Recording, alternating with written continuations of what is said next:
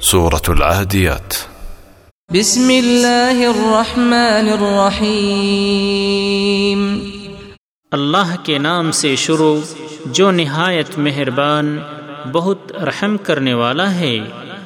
والعاديات ضبحا فالموريات قدحا فالمغيرات صبحا۔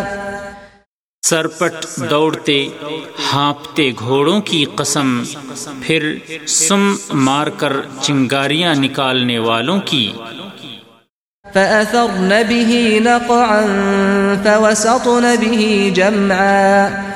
پھر اس وقت وہ گرد و غبار اڑاتے ہیں پھر اس وقت وہ دشمن کی جماعت کے درمیان گھس جاتے ہیں۔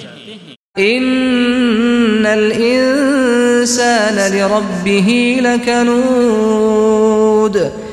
بے شک انسان اپنے رب کا بڑا ناشکرہ ہے۔ وَإِنَّهُ عَلَى ذَلِكَ لَشَهِيدٌ۔ وَإِنَّهُ لِحُبِّ الْخَيْرِ لَشَدِيدٌ۔ اور بے شک وہ اس بات پر خود بھی گواہ ہے۔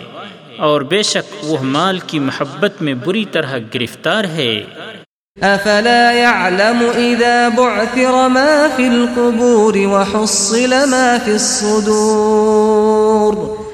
کیا پھر وہ نہیں جانتا جب نکال باہر کیا جائے گا جو کچھ قبروں میں ہے اور ظاہر کر دیا جائے گا جو کچھ سینوں میں ہے؟